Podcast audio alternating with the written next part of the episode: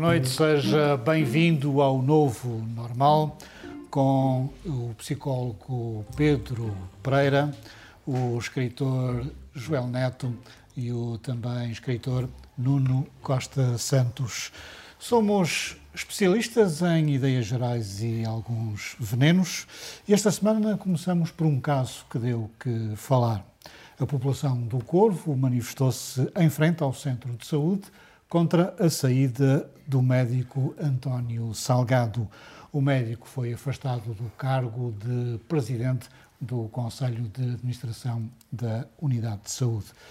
Pedro, boa noite. Uh, o médico diz que foi afastado deste cargo uh, por influência de Paulo Estevão, que é o líder do Partido Popular Monárquico. Paulo Estevão negou, claro.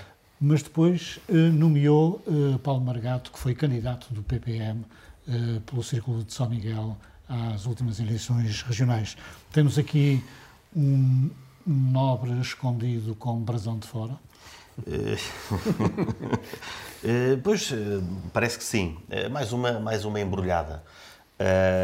e este processo, à primeira vista, não me parece lá assim muito, muito limpinho, como dizia o outro. quanto as pessoas manifestarem-se contra a saída do médico, é um bom sinal, mas também é um enfado quando se toca de médico, porque depois tem que contar as maletas todas outra vez desde o início e, portanto, é, era bom que, que, que os corvinos tivessem, uh, uh, conseguissem manter o médico para não ter que estar sempre a contar a história outra Médico vez. e padre no Corvo são instituições. Sim, não vai sacar nada contra o padre do Corvo. Esta semana. Uh, mas em relação, em relação a, a, a, àquilo que Paulo Estevão disse, ele, a certa altura, fez, fez uma, uma piada como deputado, não sei se, se lhe fica lá muito bem, dizer que ele eh, estava contra a ida do, do, médico para lá porque assim ia ganhar menos dinheiro. Era uma coisa muito, muito nobre de, de dizer-se. Uh, depois, também, uh, Clério Menezes veio falar de que como isto era um processo perfeitamente normal, uh, de uma nomeação, e que Paulo Margata até já tinha cumprido um, funções noutro governo. E é aí que, que, que, de facto se coloca a questão, mas se já cumpriu outros, não há outras pessoas, parece que são sempre os mesmos, até mudando o governo, continuam a ser então as mesmas pessoas a, a ocupar cargos de nomeação. Uh, a renovação é necessária, parece-me a mim. Joel, um, a verdade é que houve uma grande manifestação, quer dizer, pelo menos de acordo com a comunicação social, participaram 100 pessoas, o que no Corvo é claro. relevante. Uh, é relevante. Houve uma grande manifestação e isto vai deixar sequelas? Acredito que sim. Uh, quer dizer, o que eu acho é que é uma, é uma coincidência extraordinária, que é o médico de que Paulo Estevão uh, não gostava, afinal estava a fazer um mau trabalho, e, e, curiosamente, mais uma vez por coincidência extraordinária, o seu sucessor natural era um, um candidato do, do PPM. Uhum. É claro que Paulo Estevão nega e por isso é uma coincidência extraordinária. Se não fosse uma coincidência extraordinária, eu dizia que nós não temos um governo e sim dois governos.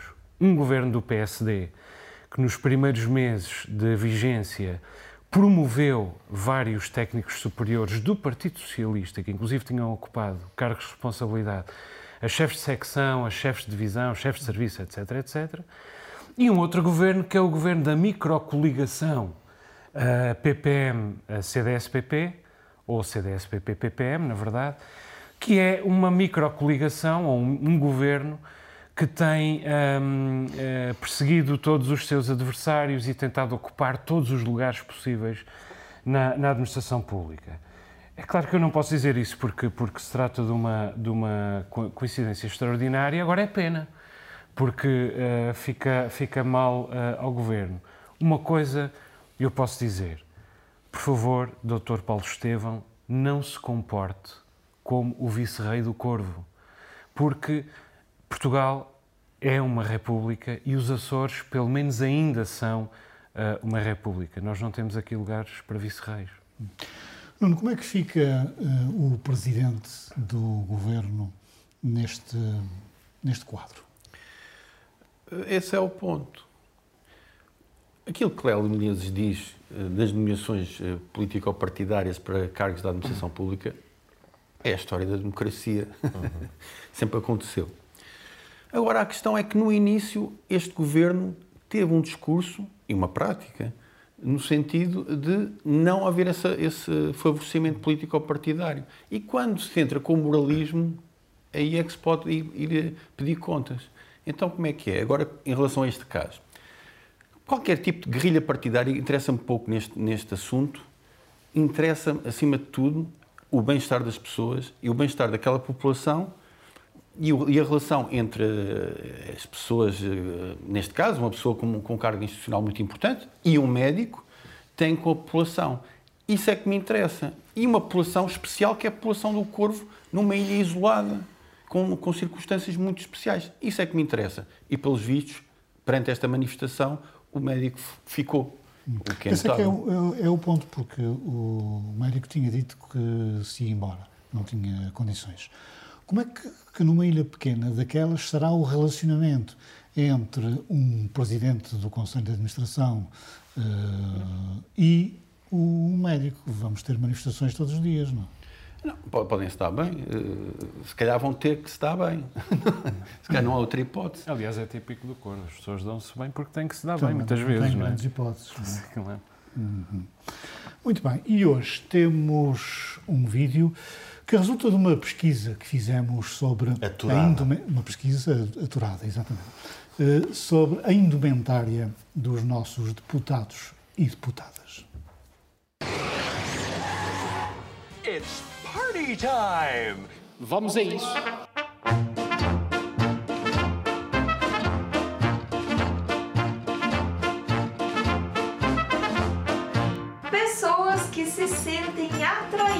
Pela cor verde são pessoas que demonstram força de opinião e também que gostam de se sentir livres.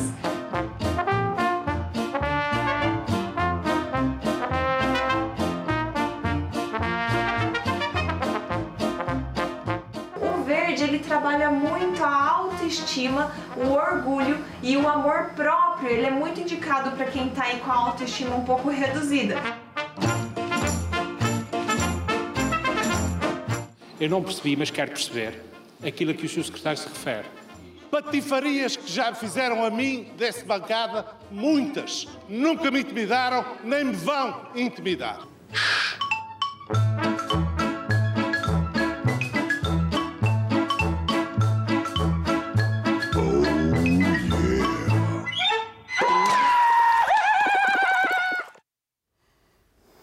Um vídeo que fala do verde e das patifarias. Das patifarias já vamos falar daqui a pouco. Agora, Nuno, hum, percebe-se então que as pessoas que vestem de verde têm opiniões fortes, por isso é que são deputadas. É verdade, e queria dar os parabéns ao Fernando Reis por este vídeo.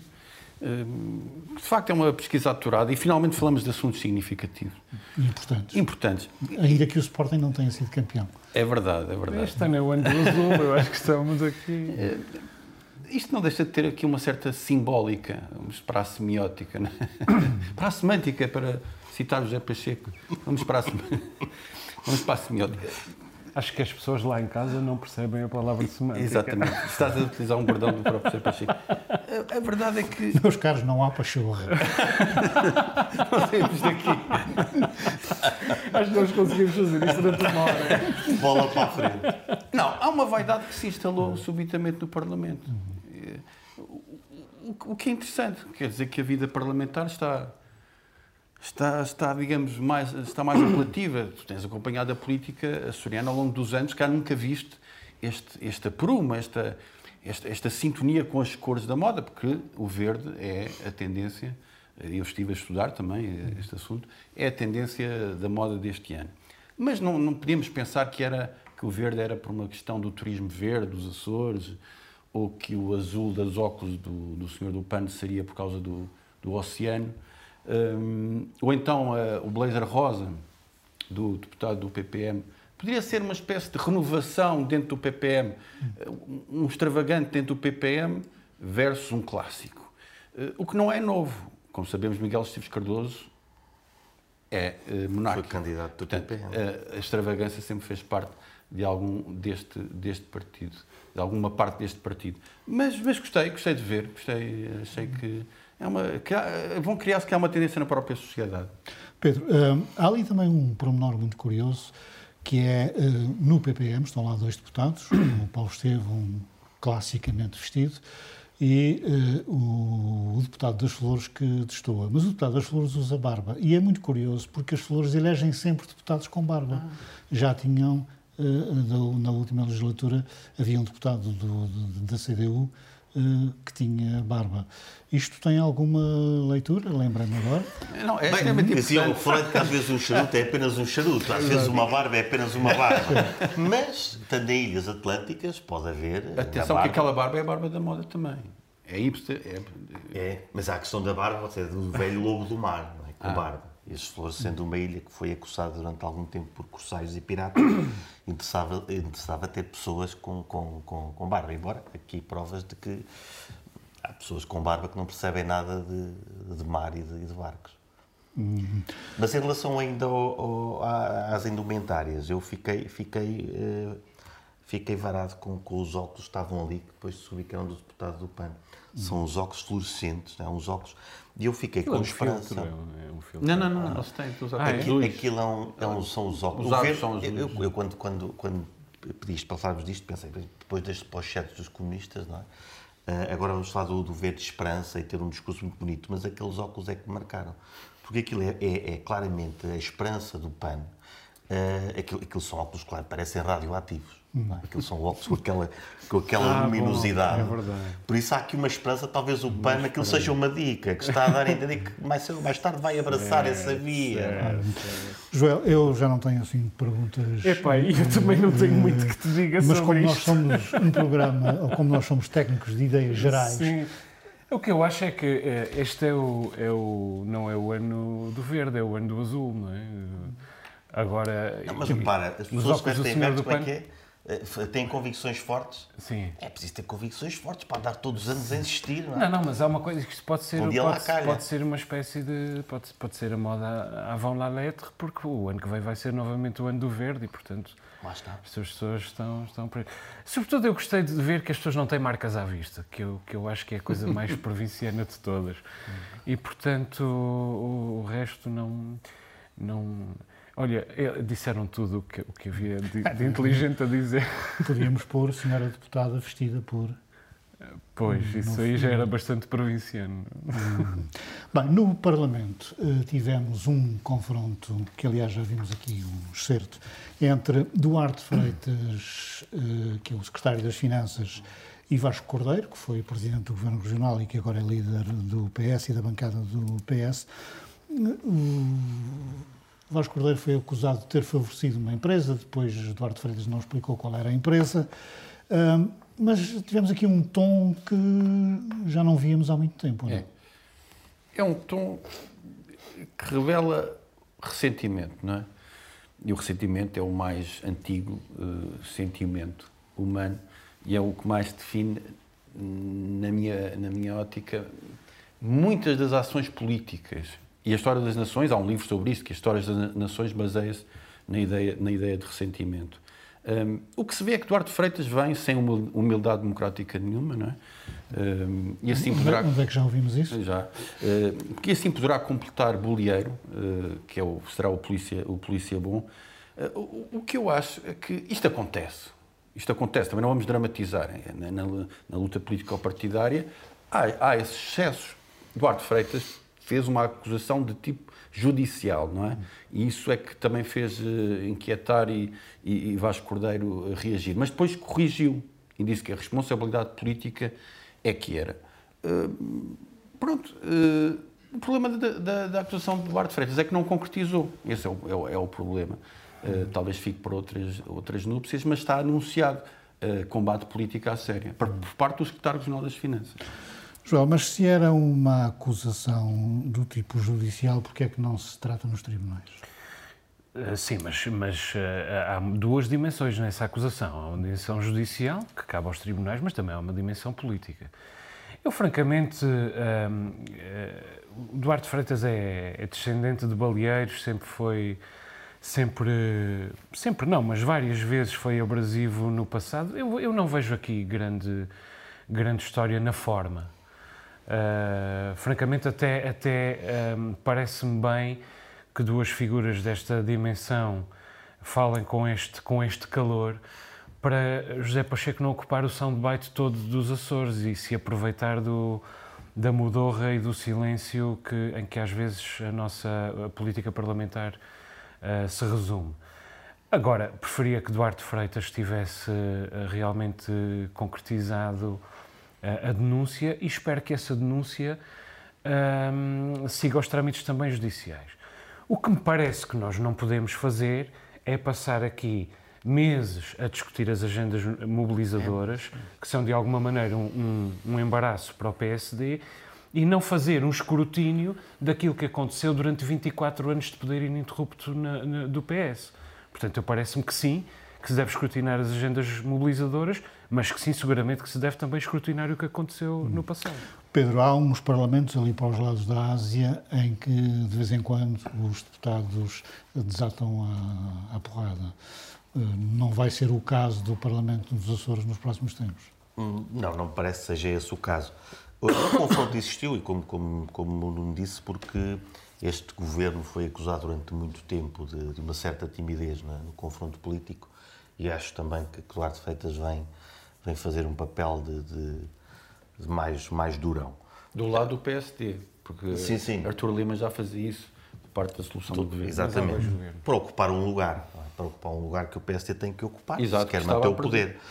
Uh, agora, também concordo que, uh, aí na questão das ameaças, e Vasco Cordeiro depois também disse que sabia umas coisas, mas eles têm imunidade parlamentar é para dizer mesmo aquilo que sabem para não terem medo de ter processos por difamação. Eh, ficou a faltar, eh, ficou a faltar essa parte eh, de se concretizarem as, as ameaças. Não é? Eu sei que, você também sabe que eu sei que, eu, que você sabe. Ah, então, acho que ganhava sem democracia. É? Pois, nós não sabemos. E depois falou-se também da dívida, não é? Falou-se dos 3,6 milhões, que é uma coisa realmente assustadora. Hum. O que eu sei é que chegou a hora de irmos às descobertas dos nossos comentadores.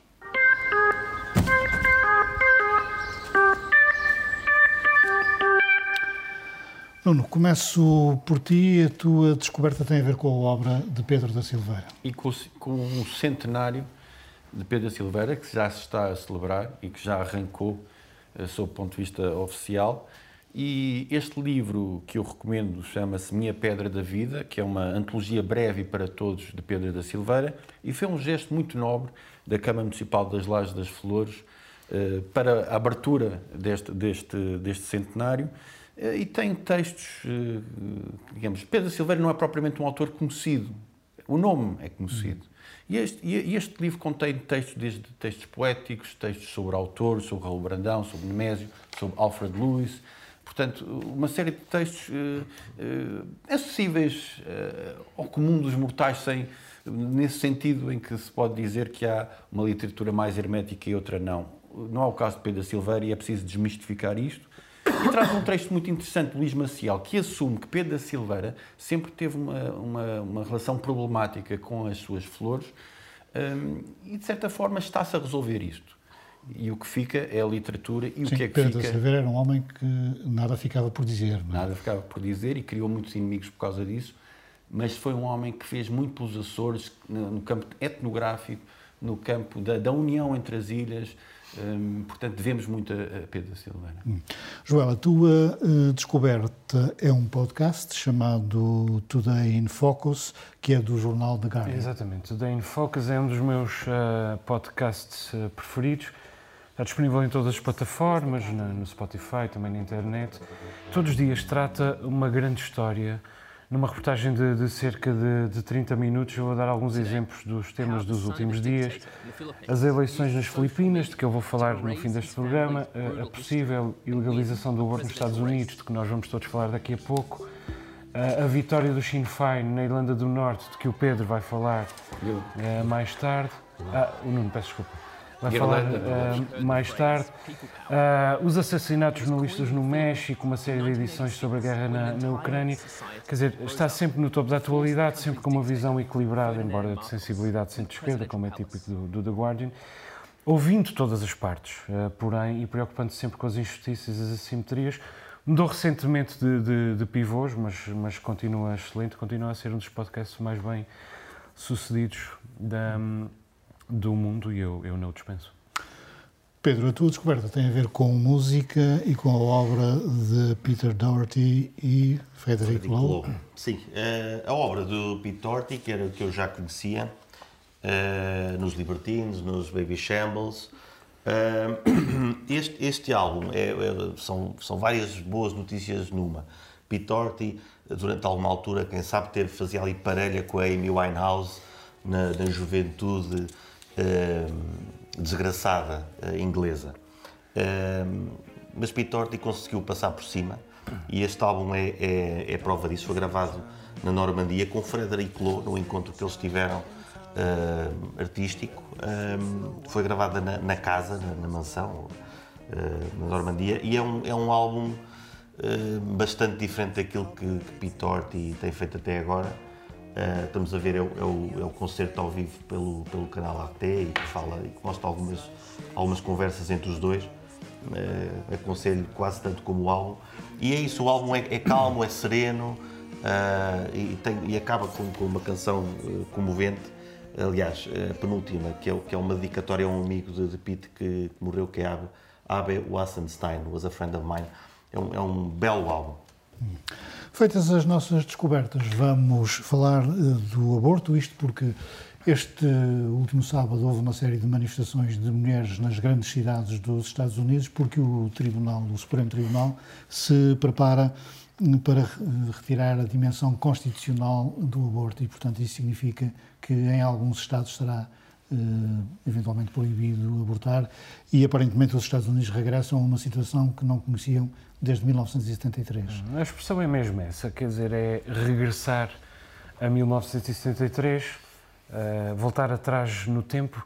Aliás, 1973 é fácil para nós perceber o que é que significa, para nós significaria eh, o regresso à ditadura, mas é, é seguramente o regresso também nos Estados Unidos e um pouco por todo o mundo a um, a um conservadorismo bafiento e a um tempo a que não interessa ninguém a regressar. E é, e é possível que isso efetivamente aconteça nos Estados Unidos, o que mostra que a eleição de Trump não foi eh, um acidente, provavelmente não foi um acaso. Provavelmente o acidente aqui é a mobilização da- das minorias, dos, da- dos imigrantes, etc., para, para elegerem um, Joe Biden. Um, desse, desse movimento faz parte, curiosamente, a própria Jane Roe, do célebre caso Wade vs. Roe. Ela chama-se Norma McCorvey e agora é uma ativista anti-aborto. Porquê? Porque se converteu a uma igreja evangélica. E cá está, mais uma vez, a, a religião a condicionar uh, um curso, um- o curso uh, de um país é um regresso a um passado que realmente não interessa a ninguém, também desse ponto de vista. Ou seja, do momento em que a religião determina uh, a, a lei, lamento muito se esta norma constitucional uh, for revertida. E o ponto é este: é a religião hum, dominar a política. Sim, infelizmente. Hum, a discussão do aborto é, é- pode ser tida do- de vários pontos de vista e, e para mim não há, não há problema que, ela seja, que, a questão seja discutida. Hum, mas hum, é, é fácil perceber, e eu disse isso quando, quando trouxe o assunto no último programa, que o, o facto de haver uma lei que permite não, quer, não obriga ninguém a fazê-lo. Ah, e, e, além disso, há uma questão, às vezes vê- vê-se mulheres dizerem o meu corpo, a minha escolha. Ah, e de facto há alguma verdade nisto. Quer dizer, podemos estar aqui, e perdoem por não dizer que é uma total verdade. Total Ah, porque eu acho que hum, ah, há um projeto, por exemplo, pode haver um projeto de, de- um casal, pode haver um projeto de uma família, ah, o que seja. Posso discutir isto de, de vários pontos de vista. Agora, no fim, a decisão de facto pode e deve ser da mulher. Eh, e a lei eh, só deve permitir isso, porque eh, ao, ao proibir-se o, o aborto, não se vai acabar com o aborto. Bem, isto realmente é uma discussão que, que pensava que estava fechada, como disse Marcelo, aliás. Eh, Marcelo já lhe perguntaram o que é que ele achava di- disso em Portugal e ele disse que em Portugal é uma- já é uma não questão.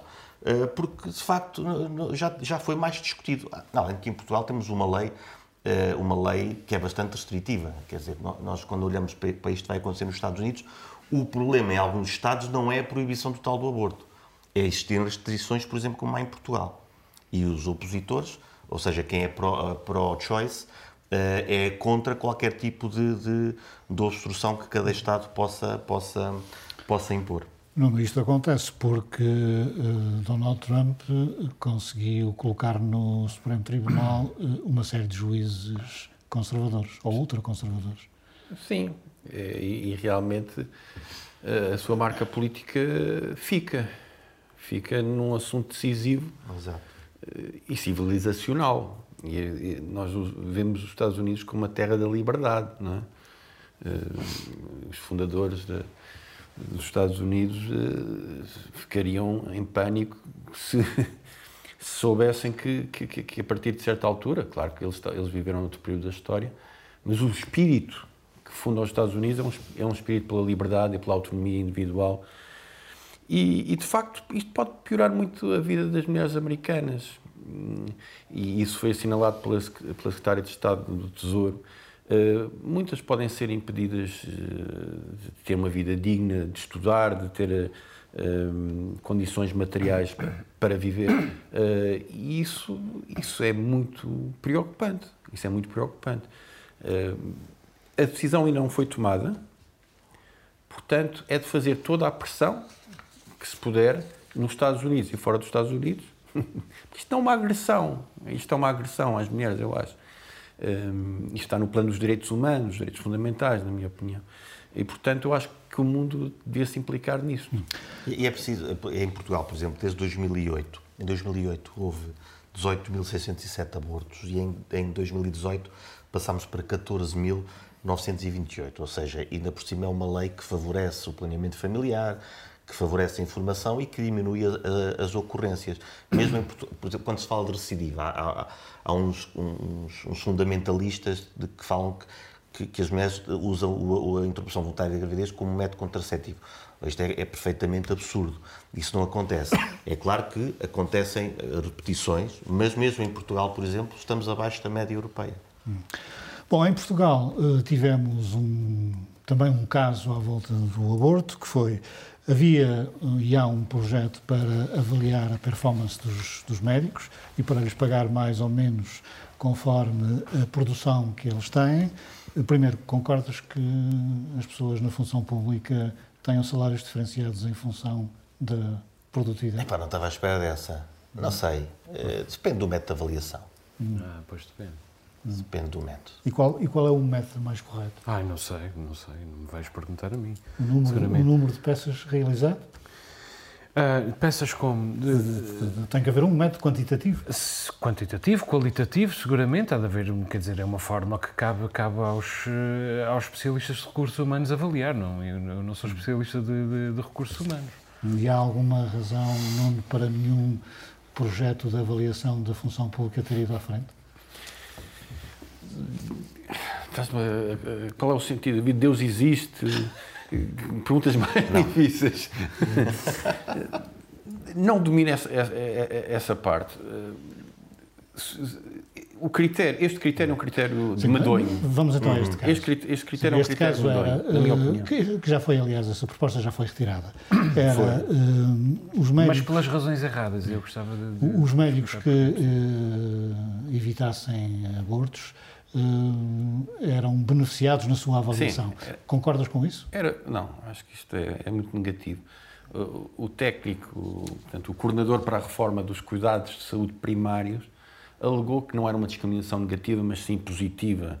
Quem faz bem eh, recebe um suplemento. Claro que isto tem um que é reverso. bem, não é? que tem um reverso. E o que é bem? Tem um reverso, porque é uma penalização de quem não, de quem não, não consegue que, que, que as suas utentes eh, eh, evitem o aborto.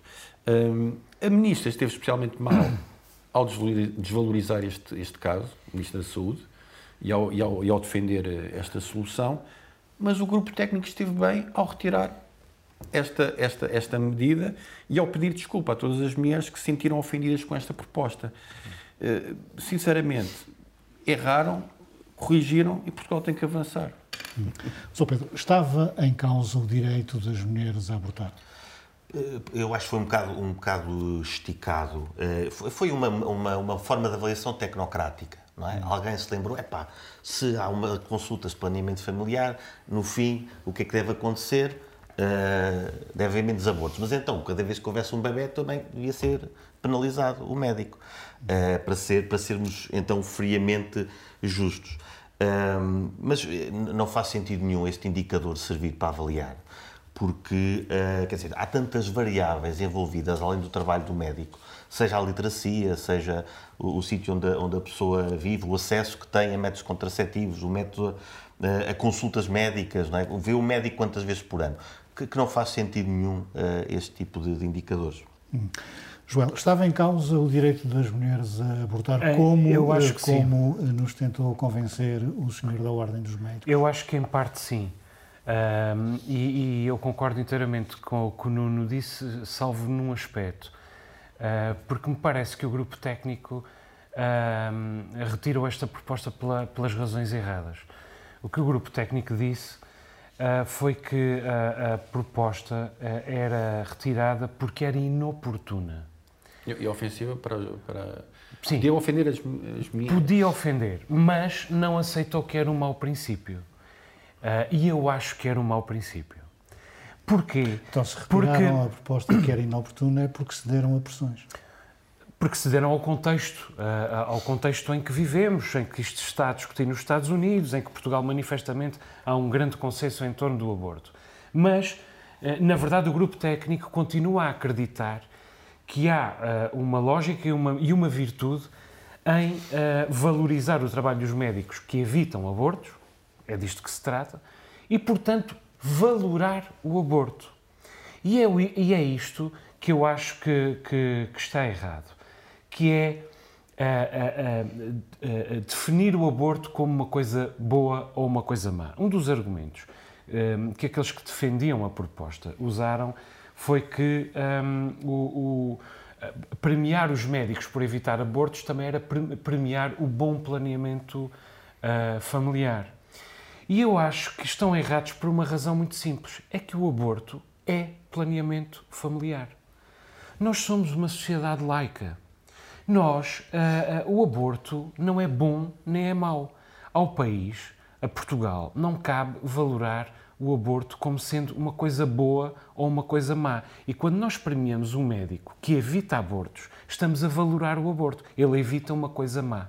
E não cabe este papel, uh, não cabe ao Estado, porque uma, uma, um embrião com 10 semanas de vida não tem personalidade jurídica, não tem direitos próprios. A mãe tem os direitos uh, sobre, sobre esse, essa possível criança. É claro que a, part, a, a partir, de determinado, de, a partir de determinada fase da, da gestação, evidentemente, esses direitos vão se, vão se alargando. Uma das razões uh, porque porque é, é, se defendia esta lógica também, era a lógica mais demagógica, o argumento mais demagógico que eu ouvia, e os casais, coitados, que não conseguem procriar. Bom, eu sei o que é um casal que não consegue uh, procriar. E é evidente que um casal que não consegue procriar olha para a existência de abortos e para cada aborto que acontece, deplorando que grande desperdício, há outras pessoas que gostavam e não conseguem, como é evidente. Mas não são, é, não são estes casais, não são as pessoas que têm estados de alma em relação à matéria em causa a quem cabe Exatamente. legislar. Isso é questões criminais. Quem tem, de, quem tem de legislar não são as vítimas, não são as pessoas que têm estados de alma, são as pessoas que estão incumbidas de fazer uma análise fria, séria e objetiva daquela matéria. Portugal é um Estado laico e, portanto, o aborto não é uma coisa má é uma coisa má do ponto de vista de alguns, mas perante o Estado não pode ser uma coisa má. E, e é isso que é, eu, é, isto é importante, é, que acontece também nas questões criminais, não é? quando, quando há uma pena uh, pequena, sempre alguém diz, ah, bom, se fosse contigo, pois exatamente. Se fosse comigo, eu queria comigo, muito maior, queria, claro. queria, queria, fazer muito mal. Mas em relação ainda ao, ao aborto, o que é que Marcelo Rebelo de Sousa diz que, está assunto fechado. Porque se houver discussão, será para perceber que a lei portuguesa é muito restritiva e impõe uma série de condições até à mulher que decida fazê-lo. Que, em alguns destes Estados que agora se manifestam, seriam impensáveis. Que são muito mais liberais e progressistas. Não confundamos os Estados Unidos com um ou dois, um dois Estados sejam mais retrógrados do, do que aqui. Há muitos que a discussão vai ser Uh, uh, por exemplo, há, há uns Estados que, conservadores que querem falar do batimento do coração. Por exemplo, há 10 semanas não existe. Uh, portanto, há aqui, há aqui muitas nuances que, que é importante Não, também ter. existe. Nuno, eh, não é? este é um Estado laico com grandes manifestações religiosas, Fátima, o Santo Cristo, agora no próximo fim de semana. O reitor do seminário tentou introduzir uma dimensão mais espiritual, segundo ele disse, na festa, afastando as barracas e as tascas do Campo São Francisco. Acabou eh, derrotado por uma espécie de aliança entre o povo e a Câmara Municipal de Ponta Delgada, não é? Eh, o padre Adriano Borges é o, é o reitor do Santuário do Senhor Santo Cristo dos Milagres e, e achou que não devia haver esta dimensão. Eu sinceramente não percebi porquê. Por motivos covidianos, já não existem. Não existem. Eh, Porque assim, eh, muita, muita coisa não se podia realizar. Ele falou em valorizar a dimensão espiritual. Sim, isto não faz sentido nenhum. Quer dizer, não, há- não há Santo Cristo sem a dimensão profana. Barriguinha cheia. Não há procissão eh, sem carrinhos de choque. Não há, eh, digamos, espiritualidade sem a possibilidade de haver uns namoricos, um algodão doce, eh, uma vaidade, um uso de uma roupa verde nova. Tu estás... Os óculos radioativos. um raio de radioativo, um, um blazer Já cor-de-rosa. estás tão terceiro isso. Não, não, não, é que eu estive lá no meio. Eu, eu, eu vocês agora vão se rir, eu trabalhei numa barraquinha no Santo Cristo num durante uma, numa, uma das vezes. E às vezes, em vez de dar troco, lias um poema. Exato, não, foi, foi- era desastroso. Era desastroso por causa disso, não sabia fazer Olha, em vez as de troco, contas. vai lá. Portanto, o, o Santo Cristo, que- quem vem para o Santo Cristo, e vem muitos imigrantes, pensa naturalmente na procissão, no hino do Santo Cristo, mas pensa na, na festa, na convivialidade, naquele no Campo de São Francisco cheio de gente, a passear de um lado para o outro. Pedro, a festa vai ser presidida pelo cardeal Tolentino Mendonça, que é eh, um homem que diz que fala com o Papa várias vezes. Eh, não sei se ele diz Mas vem com semana. toda a humildade religiosa. Não é? Exatamente. Hum, estamos aí a escolher um bispo. Será que este senhor vai dar uma ajuda? E pá, pois isso não, não é que atrapalhe muito a minha vida, mas, mas em relação a esta, a esta questão do, do, do Etcheon, eu, eu, eu quando vi a imagem, é uma imagem bonita, não é? Do, do, do ponto de vista religioso, mas pôs-me a pensar, porque é que não há eh, Jesus, quando voltar, é? para os crentes ele há de voltar, mas se voltasse havia de ficar um bocadinho eh, ensimismado por não ver eh, outro tipo de imagens. Eu, eu proponho que haja imagens de Jesus com 12 anos a provocar os doutores da lei. Gostava de ver esse dedo em riste, ou porque não Jesus a carregar umas ânforas de vinho, ou uns cabazes de. Não há, não se vê isso, não, só se vê imagens ou na cruz, ou, eh, ou daquela forma que, que se vê nas festas. E, portanto, essa é- foi, foi aquilo que, que me surgiu quando vi as imagens desta, destas notícias. Não foi um choque tão forte, mas a Igreja já teve um choque com as bases por causa do Espírito Santo eh, aí nas décadas de 60 e a coisa ia acabando mal. Sim, mas, mas, mas precisamente o Espírito Santo é o que me interessa aqui. Eu devo dizer que não tenho muito a dizer sobre este assunto por uma razão. A Igreja é uma instituição do direito privado e, portanto, a Igreja faz exatamente aquilo que quiser dentro dos limites da lei, decide como é que são a- as suas festas, desde que isso seja aprovado pela- pelas autoridades civis, no que diz respeito ao uso dos espaços eh, comuns. A mim, o que me preocupa na Igreja verdadeiramente é o abuso de menores, é o crime, é, o- é a violação da liberdade das outras pessoas e, como amigo da Igreja, que o sou, hum, dou dois conselhos à Igreja no- nos Açores, que aliás já dei e repito. Primeiro, que a Igreja não continue a, a- a usar do silêncio como tem usado no que diz respeito à pobreza nos Açores e a todas as suas expressões, todos os índices de desenvolvimento humano que nós temos na causa do país e da Europa. E, em segundo lugar, que a Igreja açoriana e portuguesa não deixe que o seu nome seja usado pela extrema-direita, como é, sem qualquer tipo de reivindicação por parte da Igreja, porque a extrema-direita representa tudo aquilo contra que a Igreja lutou ou deve lutar uh, desde, desde o princípio. Agora, se há tascas no Espírito Santo ou não há, eu podia perceber no que não Santo houvesse. Cristo. No Santo Cristo, peço desculpa. É, é um, o lápis de língua tem um significado. Que é, se há tascas ou não no Santo Cristo, eu podia, eu, não me surpreenderia que não houvesse em defesa da, da espiritualidade. O que isto talvez signifique é que o Santo Cristo está cada vez mais Espírito Santo. E isso, francamente, também me agradará, porque eu sou eh, ateu, mas também sou um filho do Espírito Santo e um grande admirador um, do Espírito Santo. Aliás, gosto de ver o nosso micalense de serviço aqui a pugnar por, pela horizontalidade da fé em vez da verticalidade, que é uma coisa muito, muito terceira. Da mesa. Eu, eu, eu deixa-me, faltou-me dizer aqui uma coisa, que os meus apontamentos são sempre tão perceptíveis. A religião sempre foi, sempre será uma forma de a comunidade se unir um, e, e de cumprir determinados rituais. E é isso. As tascas, eu tinha as tascas fazem parte, mas quem diz as tascas diz tudo aquilo que, que eu não disse. Fazem parte desses rituais também, por muito que, que não agrada a algumas pessoas. Hum. Bom, acabo de receber uma informação de que morreu eh, Norberto Ávila. Uh, não sei se vocês têm alguma coisa a dizer. Tenho muita pena de saber um dramaturgo admirável, um escritor uh, admirável e tenho muita pena de saber isso. Eu lamento profundamente é um homem do teatro, sobretudo, mas também do romance, um terceirense, e, e um homem que eu acho que merecia outro reconhecimento. Uh, e vai tê-lo, vai tê-lo certamente, infelizmente pós-morte. Hum, e um grande homem, um grande defensor de São Jorge. Mudando de assunto, uh, o Tribunal Constitucional uh, acaba de produzir uma, uma lei que proíbe as empresas de comunicações de guardar dados das pessoas.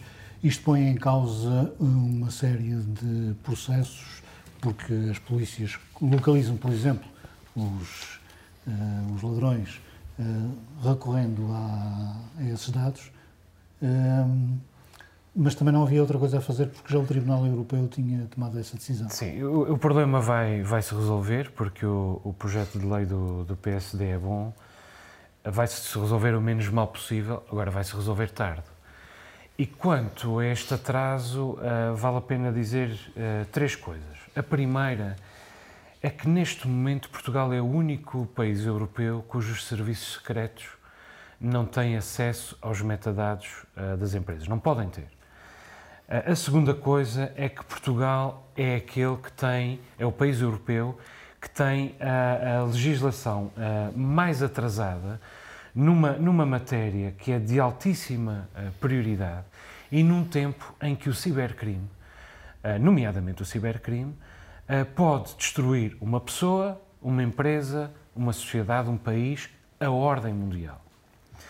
E em terceiro lugar, é que Portugal tem este atraso e tem esta legislação e tem estas impotências neste momento eh, porque o governo eh, ignorou eh, ostensivamente os, os, os, os alertas tanto das provedorias como das procuradorias.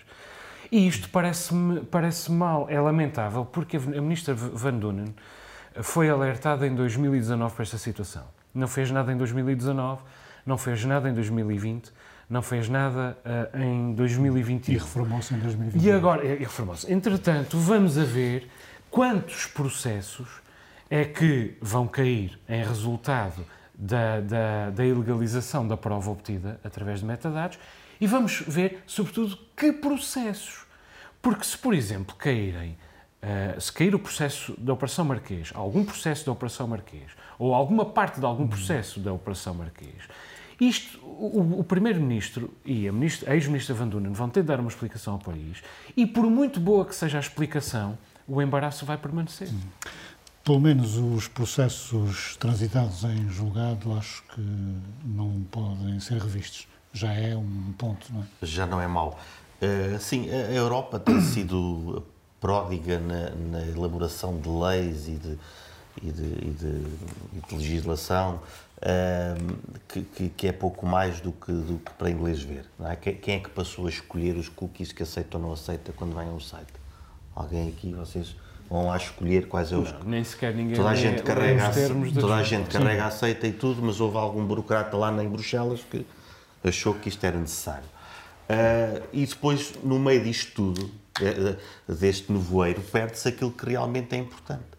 E, e, de facto, eh, eh, o que me parece a mim, o que a mim me interessa, vivendo num país democrático e numa zona geográfica que dificilmente deixará de ser, acho que sou otimista, nos próximos tempos, importa-me que os tribunais tenham legislação adequada para, na- na- nos momentos de julgamento dos casos, saibam diferenciar entre informação que pode ser usada e entre informação que não pode ser usada. E, e com isto percebeu-se que, que- que estava tudo uma, uma, uma balbúrdia, como algumas pessoas acusam às vezes a, a justiça de, de estar. E isto vai dar, infelizmente, alguma razão. Nuno. Não, isto, isto é grave. Realmente pode pôr em causa, digamos, eh, os elementos probatórios não é? de, de vários processos. A própria Cândida Almeida, que foi a antiga diretora do Departamento Central de Investigação e Ação Penal, a moderada eh, Ana Gomes, a moderadíssima Ana Gomes, estão, estão perplexos e eu acho que qualquer cidadão eh, estará perplexo. Um, António Costa, como é que se está a safar disto? Agora diz que é a União Europeia que tem que resolver isto. Porque, porque a União Europeia quererá que haja combate ao cibercrime eh, em Portugal. Um, isto, de facto, há aqui qualquer coisa com, com, com juízes também, não é? Eh, há- há valores conflituantes, o direito ao livre desenvolvimento da personalidade e à autodeterminação informativa versus direito à segurança, à vida, ao património. Nuno, eh, Luís Fagundes Duarte lançou um livro, apresentou o seu livro aqui eh, nos Açores a semana passada. Eh, deu uma entrevista ao Diário Insular, disse várias coisas interessantes. Eu vou começar pelo fim. Uma das coisas que ele disse é que, ou que ele duvidou, é que não há elites nos Açores. Concordas? Sei que nós ficámos muito ofendidos, aliás, comentámos isto no WhatsApp, eh, como é que não há elites nos Açores. Ehm, não, eu, eu, a propósito disto, foi a, abri o dicionário da Academia das Ciências de Lisboa, que já não abri há muito tempo, com as facilidades da net, não é? Eh, e depois percebi que a Infopédia tinha, tinha digamos, significados semelhantes. O que é uma elite? É uma, uma minoria prestigiada constituída por aqueles que são considerados pela comunidade superiores e o que há de melhor numa sociedade ou num determinado grupo.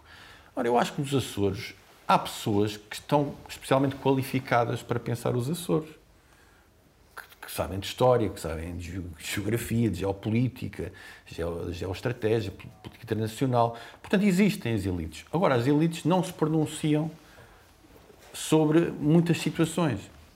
Por alguma razão? Por, por um adormecimento da sociedade geral, por um, É verdade. por um azorian torpor que nos afeta. E- Este é que é o ponto? Este é um dos pontos. Eu, eu não concordo com o Luís Fagundes Duarte quando ele diz que não há elites nos Açores. Há elites, concordo com o Nuno. O que nós não temos é ricos. Até os nossos ricos são pobres. Mas, mas as elites não se, não se resumem ao dinheiro, como o Luís sabe, não é? Como A, a questão cultural, se calhar, e antropológica, é que, é que as elites não são mais do que. eh, e, e aprendemos isto agora com, com, com a forma como olhamos à his- a história com outros olhos. Eh, há um lado positivo, apesar de tudo, no revisionismo, em que as elites não são mais do que congregar de uma vontade das populações e das comunidades que, que, eh, que de alguma forma lideram. Ora, quando as elites não estão ligadas às comunidades, e sim, quando as comunidades também eh, tanto se lhes dá, é é normal que pareça que, que elas não existem, porque de facto elas podem ler os livros certos, podem ler, ver os, os filmes, ter o curso, ter o dinheiro, mas se não conseguirem entender as vontades do, ci- do cidadão comum e se não conseguirem plasmá-las para um discurso, eh, lá está, primeiro eh, mais hermético, mas depois mais, mais eh, passível de chegar a toda a gente e a toda a comunidade, isso perde-se. Lost in translation. Houve, houve um ponto do qual gostei ne- nesta intervenção de Fagundes Duarte, é que ele invocou as elites, que também é politicamente incorreto hoje em dia invocar as elites. As elites agora é que vão determinar isto, não, existem. Não, fazem, fa- fazem parte. Fazem parte com toda a comunidade. Ele, no fundo, está, está, se calhar, a provocar as elites. E isso pode ser bom. Outra coisa eh, curiosa que Luís Fagundes Duarte disse foi que a autonomia devia ser construída na base da ilha. Eh, o que é que isto te É, suscita? bem, eu, eu não sei se o, se o Luís Fagundes Duarte tem um, um pensamento realmente estruturado sobre esta, sobre esta questão. Oxalá tenha. E, e, e prolonga uh, esta intervenção, nós, nós precisamos disto. Nós andamos há muitos anos a discutir a dualidade entre o desenvolvimento harmónico e a locomotiva, e a verdade é que nenhum nem outro modelo nos tirou uh, da cauda do país e da Europa, portanto, venha o contributo, o contributo do Luís. Agora, ele diz que é clichê, é um chavão, ele usa a expressão portuguesa e faz, faz bem, é, é um chavão dizer que os Açores são nove ilhas com o mesmo estatuto e a mesma dignidade. Uh, diz que as ilhas não têm a mesma história nem as mesmas oportunidades e que só têm os mesmos direitos. Eu, em parte, estou de acordo com isto, que é as nove ilhas não têm o mesmo estatuto, não têm, não têm a mesma dignidade, não têm... não têm, e Lisboa já Não agora, têm a mesma história, não, não têm, não têm as mesmas oportunidades, é, ver, é verdade que não têm. A parte em que eu não estou de acordo com ele é quando ele diz que só tem os mesmos direitos, é que eu acho que também não tem os mesmos direitos. Portanto, as novas ilhas dos Açores têm realmente de ter os mesmos direitos e a mesma dignidade e as mesmas oportunidades, mesmo evidentemente não tendo a, a mesma história, um, nem, nem tendo o mesmo estatuto do ponto de vista administrativo, mas apenas do ponto de vista administrativo. É por isso que, que Eduardo Freitas, um, acho que tu querias que, falar nisso, exatamente. fala nas ilhas capitalinas a, a, que chama resquícios uh, do, do, do, colonialismo.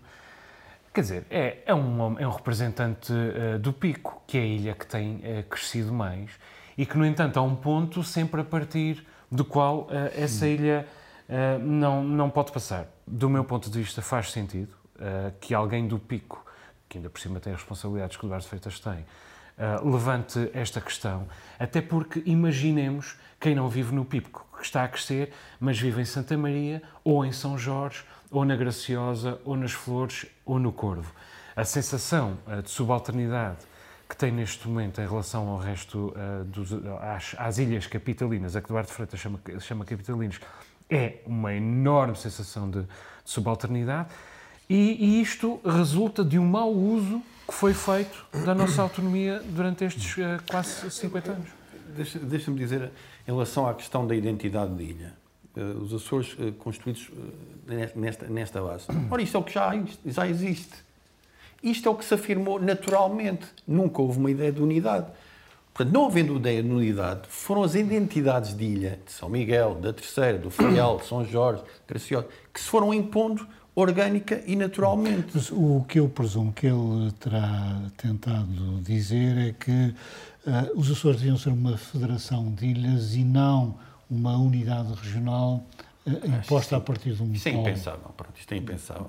Uh, isto é, isto é mas, impensável. Mas, mas deixa-me só dizer, Luís da Silva Ribeiro sempre disse que era um açoriano, mas um açoriano da Ilha Terceira. Pedro da Silveira, já referido, era um açoriano, mas da, mas da Ilha das Flores. Uhum.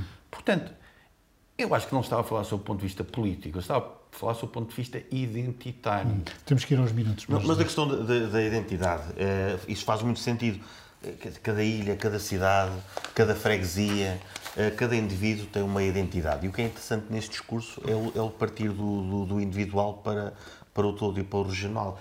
É, apesar disto que, que o Nuno diz ser verdade, naturalmente cada ilha vai criando a sua identidade e as suas vontades. E afirma-se por... Sim, sim, mas, mas se calhar não, não é preciso combater isso. Se calhar através daí pode, pode florescer ainda mais Bom, um vamos, fundamento autonomia vamos, mais... Vamos aos vossos minutos, que têm mesmo que ser eh, minutos. Uh, Nuno, queres falar da vitória do Sinn Féin nas eleições da Irlanda do Norte? Isto é surpreendente tendo em conta a história da Irlanda. Uh, pela primeira vez o Sinn Féin, que, como sabemos, eh, tem uma ligação primordial ao IRA, eh, garantiu 27 dos 90 assentos eh, no Parlamento, enquanto o Partido Democrático Unionista obteve 24. Ora, isto é totalmente, digamos, revolucionário e revela uma, uma, uma, um desagrado da parte dos irlandeses. Os católicos têm mais filhos. relativamente ao que está a passar no seu país. Mas este, é, portanto, o que há, do ponto de vista do acordo, é que digamos, um, vai, tem que haver uma, uma divisão entre primeiro-ministro e vice-primeiro-ministro, eh, eh, tanto das duas tendências eh, políticas, isto porque, como sabemos, Houve um acordo de paz da Sexta-feira Santa, em 1998, que encerrou três décadas de brutalidade e de conflito eh, sangrento entre republicanos católicos e unionistas protestantes. Boris Johnson está metido aqui porque, com o Brexit, prejudicou a Irlanda do Norte, que eh, está ligada, está sob o égide das regras da União Europeia e, e os produtos ingleses têm que pagar um imposto quando é, entram no, na Irlanda do Norte. Isto foi muito mais caro por causa do E, portanto, isto não, não agrada. E, quem é que é culpado? É o, O Cameron os gajos e do o Boris Brexit, Johnson. pá. Pedro, eh, tu queres falar da morte de uma jornalista Sim. chamada Shirin, Abu Akleh. Akleh. Sim, é uma, uma palestiniana que, que, que morreu em Israel. Eh, Tudo indica que terão sido forças israelitas. Eu estou sempre aqui a defender o Estado de Israel também. Quando as coisas correm mal, ehm, também sinto o dever de falar. Ehm, infelizmente, a autoridade palestina não quer fazer uma investigação conjunta, mas parece-me que haverá poucas dúvidas que terão sido mesmo uh, forças israelitas a, a- a- matar a jornalista. Claro que depois há um exagero, dizer que é premeditado, a gente percebe que isto é, é, é muito mau para Israel, que é um país que se quer afirmar como uma democracia para pessoas como eu, eh, que- como a, única democracia funcional naquela zona do, do globo. E, e, portanto, é, um, é um- aquilo que aconteceu no, no- no funeral. Nós sabemos que há uma série de razões por trás daquilo, mas Israel tem o dever de se comportar sempre ah, melhor do que, do que os terroristas. Ah, e pronto, e é, é- é, acima de tudo queria assinalar esse, esse episódio muito triste que vem, vem depois de 19 assassinatos de israelitas à mão de, de terroristas, e era isso que, que o exército estava a fazer em Jenin, estava a ir tentar prender um, um dos, dos assassinos. Joel, o teu minuto é sobre o regresso da dinastia Marcos ao poder nas Filipinas. Nas Filipinas, a minha geração é, é a, a última que se lembra da, da presidência de, de Ferdinando Marcos. E dos eh, sapatos da Imelda Marcos. Dos sapatos. Fizeste bem em lembrar os sapatos. Nós recordamos a coleção de sapatos da, da Imelda Marques, mulher do, do ditador, como um símbolo da, da, que- da, maneira como um, como um ditador pode roubar o, o, o seu povo. Mas, na verdade, há outros, outros símbolos. Mas está no Quando, Guinness, quando, houve, quando, houve, hum, quando ocorreu a Revolução Popular que, que expulsou Ferdinando Marques da- do Palácio Presidencial, a família foi filmada a enfiar barras de ouro dentro do helicóptero em que fugiu, é mais uma série de símbolos desta maneira. E agora, quase 40 anos depois, as Filipinas acabam de eleger, eh, com, um- com uma vitória retumbante, Uh, Marcos Júnior, Ferdinando Marcos Júnior, filho de, de Ferdinando Marcos para a presidência, que leva como a vice-presidente Sara Duterte, filha de Rodrigo Duterte, portanto, da, da ditadura seguinte. Ou seja, são duas dinas- dinastias uh, ditatoriais uh, que se juntam uh, agora no poder. E como é que se juntam? Juntam-se através das redes sociais, sobretudo através do TikTok, e usando a coleção de sapatos de Imelda Marcos, as barras de ouro de Ferdinando Marques e outros símbolos como elementos de glamour, como elementos, como provas de que houve um tempo glorioso em que havia dinheiro nas Filipinas, ainda que o dinheiro ficasse nos, bol- nos bolsos apenas de um só. Nós não podemos dizer que Ferdinando Marcos Júnior vai assassinar opositores, vai, vai fechar eh, os jornais, etc, etc, porque ele ainda não está no poder, mas quem faz uma campanha destas, de quem se faz uma campanha destas, pode-se pelo menos desconfiar. Isto é mais uma prova de duas coisas.